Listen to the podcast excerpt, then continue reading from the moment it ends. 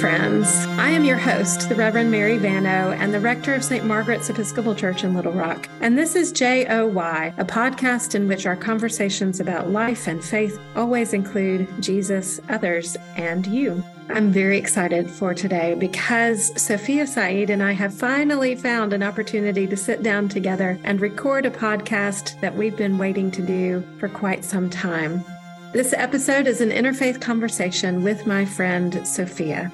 Sophia Saeed is the outgoing executive director of the Interfaith Center, an organization here in Little Rock whose mission is to reduce the fear and hatred among world religions by providing education and enhancing public dialogue among different faith communities raised in Pakistan and a devout Muslim. I first met Sophia when we both worked together on the board of the Arkansas House of Prayer. I've had the privilege of working with her for our annual Love Thy Neighbor worship service as we built the Interfaith Center of Arkansas and started a friendship camp for children a graduate of the Clinton School for Public Service. Sophia is one of the most impactful leaders I know, but perhaps her accomplishment as an interfaith leader is especially exemplified by an award that she received just a few months ago when Second Baptist Church of Little Rock recognized her with the Brooks Hays Christian Leadership Award, the first Muslim to receive this award for her interfaith work in our community. Sophia, welcome and thank you for being with us today. Mary, thank you so much for having me for such a generous introduction. I'm happy to be here as a part of your JOY podcast. Sophia, I know that you are a deeply faithful person. You've been inspiring to me. And I'd like our listeners to know more about your faith. Among American Christians, Islam is either misunderstood or sometimes just not understood at all. What about your faith would you like people to know?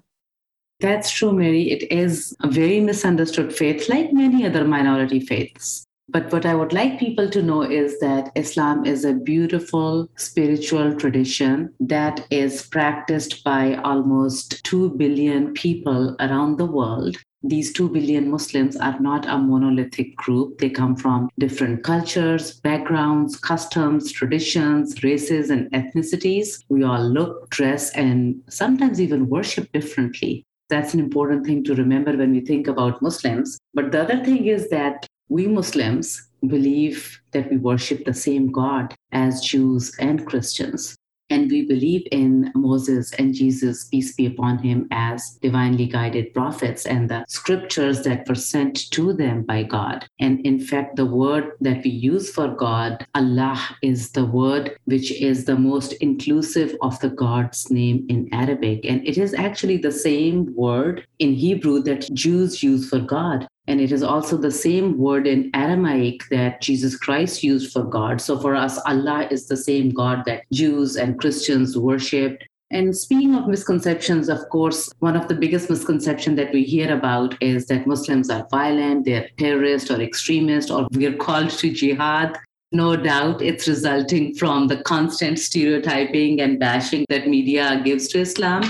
So I would like definitely your listeners to know that Islam is not a violent faith. And we are not told to kill any Jews or Christians. And there are no more violent verses in Quran than Old Testament or New Testament. In fact, there are less actually. And we're not trying to convert all the Christians and Jews to Islam. There is no secret effort by Muslims to take over this country.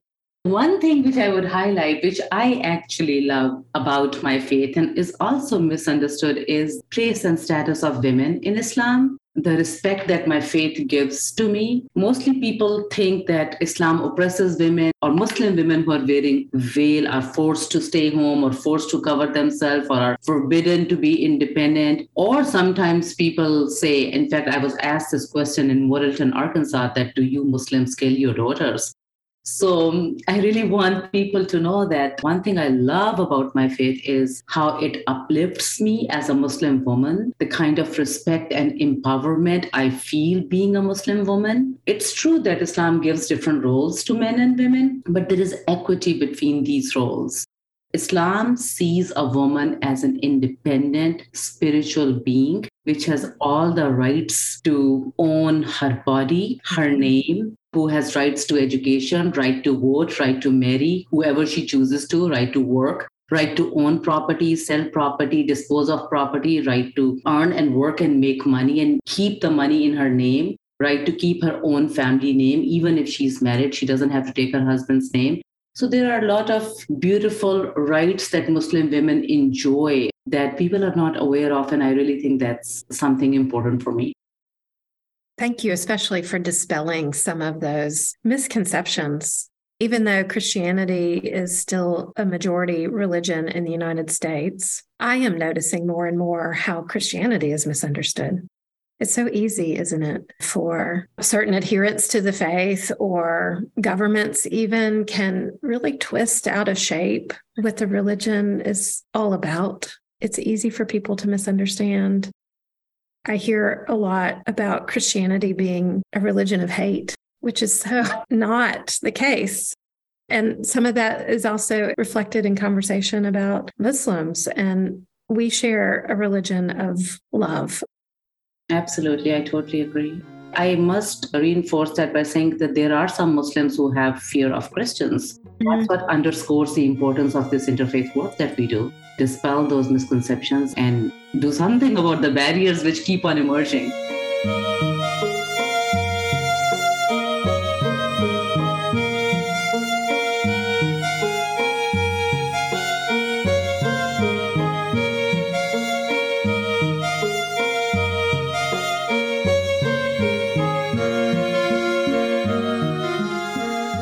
Need to do something about these barriers, working to take them down, which I think is part of what our conversation today is about. So I'm glad that mm-hmm. we're having this talk. I know that you are a very well educated person. You know a lot about different faith traditions, a lot about Christianity, as well as other world religions. What are some of the things that we share across religions? So I wouldn't speak for Christianity, like I don't even like to speak for Islam. I like to just speak for myself as a Muslim. That's such an important question, Mary, because there is a lot that we share. And most importantly, what I said earlier is that we share the same God. And of course, I speak from a Muslim perspective. I'm speaking mm-hmm. from my own theology, but we share the same God. And nothing is more important than that, that we are worshiping the same divine entity. But if we go beyond, of course, there are so many other commonalities. Both Islam and Christianity were founded by charismatic male figures who originated in Middle East and gave a new spiritual and social order to their followers. They both were holy men, Muhammad, peace be upon him, and Jesus Christ, peace be upon him, whose teachings are sacred to us Muslims, and we share them. We share the love and a reverence for Jesus Christ. That's, I think, the most beautiful thing that I found in my faith, common with Christian faith. Both Muslims and Christians believe in the sanctity, in the holiness of Virgin Mary, and that Jesus was born miraculously out of a virgin birth. And I especially say that because Holy Mary has a very high and esteemed status in Islam. She's considered the holiest one, the most chaste women, the woman who has the highest status in Islam. And all the women, Muslim women, are commanded by God to follow in her footsteps because she is the model Muslim woman.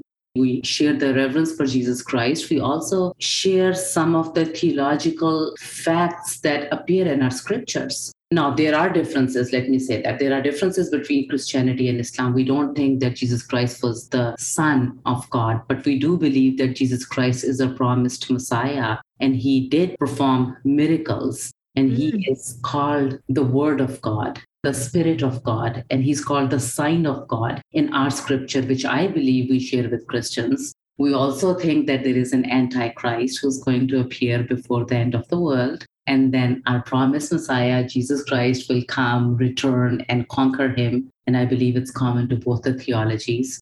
And of course, the return of Jesus as Messiah is a big thing. And we share and revere many of the common prophets like Abraham, Ishmael, Isaac, David, Solomon, Noah, Job, Jacob, and the list goes on. But most importantly, I would say these are all the theological commonalities which these two great faiths of the world share.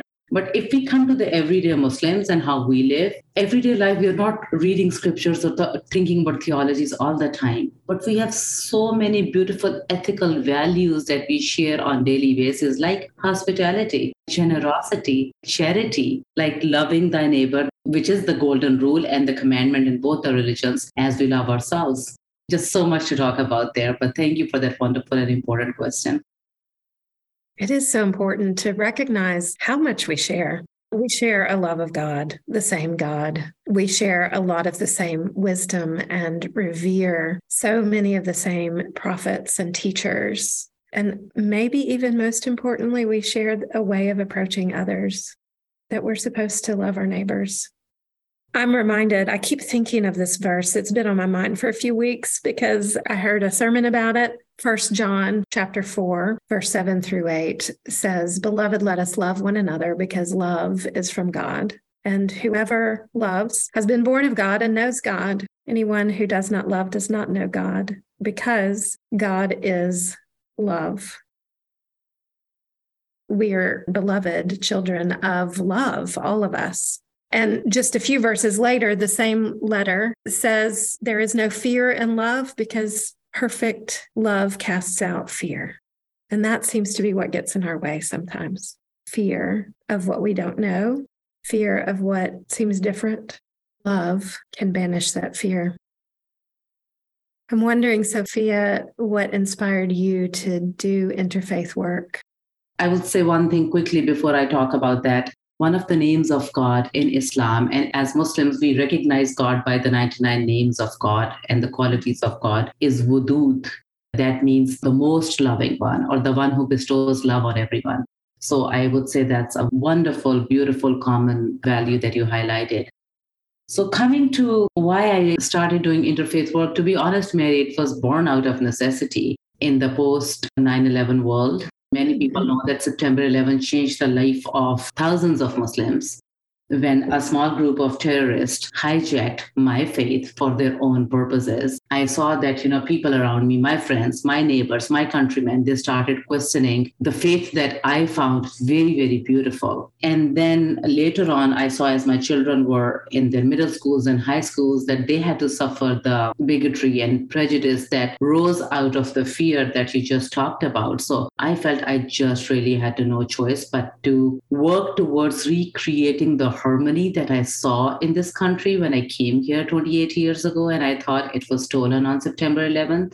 I just started working towards helping reduce some of the misunderstandings which were being created and the barriers which were separating us as human beings. And I had to start with first understanding my own faith before I even help others understand my faith. And one of the first things that I learned was that how Allah called us to create inclusive communities. And he commands us to work towards peaceful coexistence with each other. And in our holy book, in our scripture, and he's talking to our prophet Muhammad, peace be upon him, and he says, Say, O Muhammad, O people, come to a common word, the word that we worship, our God, and that your God and our God is one.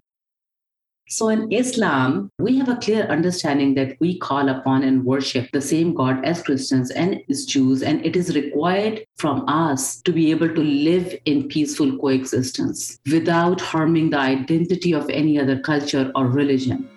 So, finding common ground between Muslims and Christians is not just a theological or interdenominational dialogue. It's a need because Christianity and Islam are the two largest, growing, and fastest growing faiths in the world. If Muslims and Christians cannot live in peace together, then the world cannot be at peace. And my children will not be in peace. And I will not be in peace because my neighbors do not know enough about me and they don't know enough and they have misconceptions about me.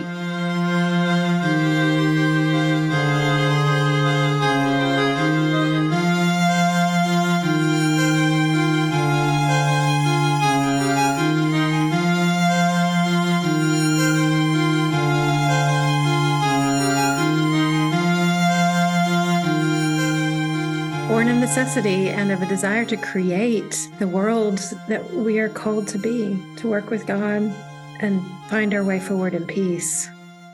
I think that you and I first began to get to know one another around the 10th anniversary of September 11th. That first Love Thy Neighbor service that we did here at the Arkansas House of Prayer as a way of commemorating the tragedy of that day, but drawing our community together across our divisions Sophia, your work has inspired so much in our communities. That first service that had about 50 people, which was about 40 people more than we expected, I think. but that's grown to hundreds of people who gather every year. And I have to hold on to that hopefulness because sometimes the world doesn't look very hopeful. But in September here in Little Rock every year, we're doing something that brings people together and creates the kinds of relationships that we need to move forward what can we do to continue this struggle, to continue to reduce the fear and hatred among world religions? How can our listeners get involved in this work? Generally speaking, so social sciences research has shown that if you have appreciative knowledge about a religion, not just information, appreciative knowledge means positive knowledge, something good about them, something positive about them, something that they celebrate or love about their own faith. So the research shows, and it comes from Robert Putnam, who's a Harvard sociologist and who wrote that famous book, American Grace How Religions Divide and Unite Us. He says that if you have appreciative knowledge about a religion and you form a positive relationship with at least one person who belongs to that faith, then it will change your attitude towards that whole faith group and the religion itself. It's incredible that just by having some positive knowledge and getting to know one person, your whole attitude will become more favorable towards that faith community. And if we are serious about our vision of America in which we want to reduce this prejudice and misconception, then the first thing we need to do is learn something about other faiths and get to know someone from that faith group. And that is exactly what Interfaith Center does we aim to change the attitudes and behavior of people who belong to different world traditions by providing them education and relationship building opportunities. Get education and find somebody to be friends with your neighbor, somebody in your community who does not belong to your faith. Now at Interfaith Center, you have a lot of opportunities because we offer summer camps. Summer is coming. So we have two summer camps coming, one in Central Arkansas, one in Northwest Arkansas, where you can either send your elementary school children or get involved by volunteering. Or you can join our Wednesday classes. We offer interfaith classes every Wednesday. You can attend any one of our interfaith prayer services, and our largest one is in September that Mary talked about, and it's called Love Thy Neighbor. It's around the anniversary of September 11th. One of our most beautiful project nowadays, which I cherish, and it is a very high impact project, is our Afghan resettlement project. It's an exquisite example of interfaith relationships at their best and most beautiful. And we are in need of volunteers. So I would say you can volunteer for that project. And all of these opportunities will give you not only more knowledge about people of other faiths, but also will allow you to build relationships with them. And that is how we will change our attitude towards that faith group. So basically, what I'm hearing you say is that I can change the world by first getting a little curious about different religions, and second, by making a friend or two who are members of a different faith. It's as simple as that. That's so wonderful. Simple, it's something we can do, and there are so many opportunities.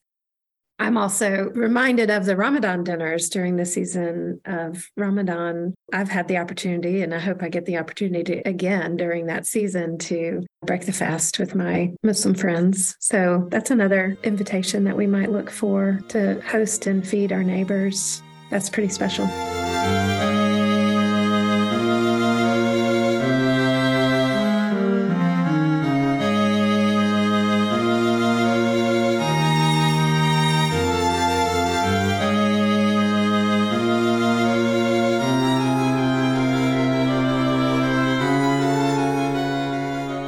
That you're moving on from the Interfaith Center, which is our loss for sure. Tell us about what's next for you.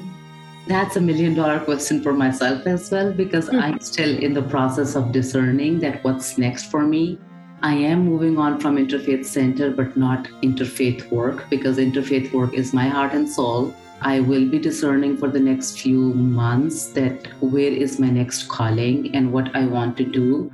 Another hat that I wear is that I am one of the founders of a mosque in Little Rock, Arkansas called Medina Institute. And I chair and lead that mosque, and I've done that for last seven years. That has been one of the most joyful and challenging project of my life.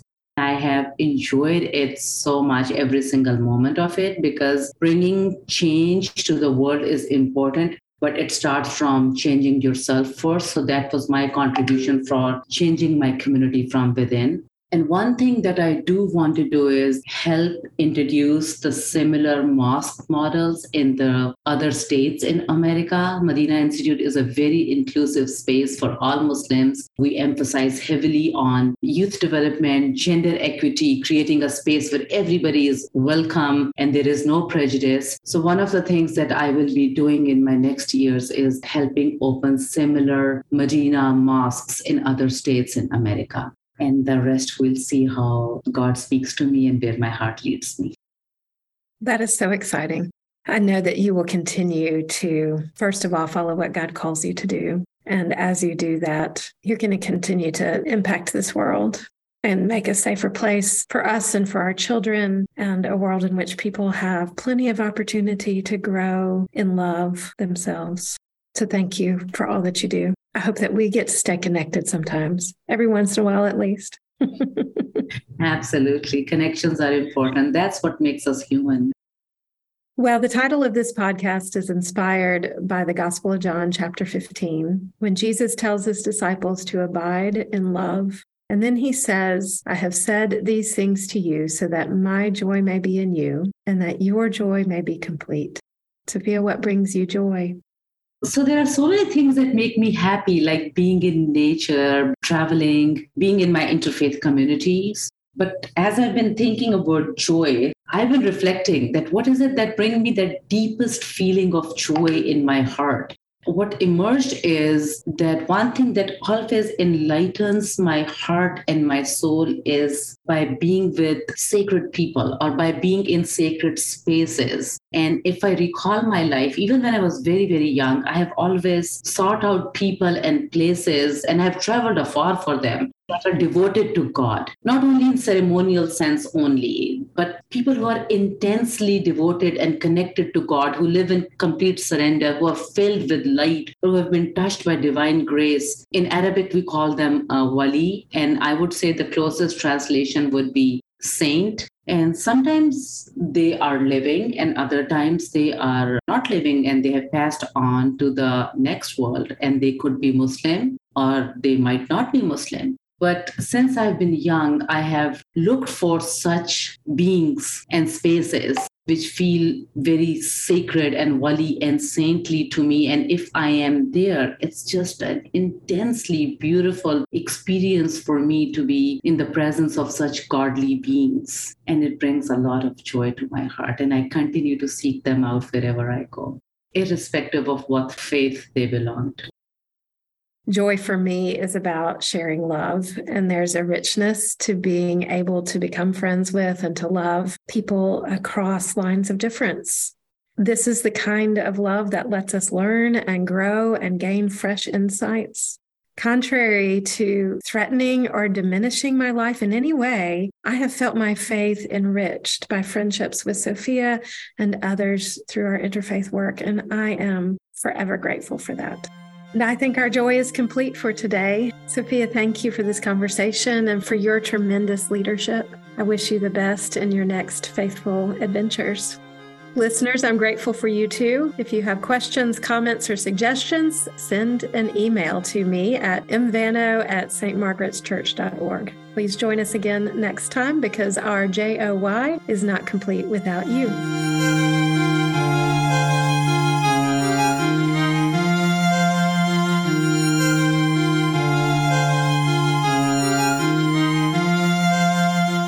This is a production of St. Margaret's Episcopal Church in Little Rock, Arkansas. Thanks to Stephen Bano, who composed and performed our theme music, and to Heidi Soul, our producer.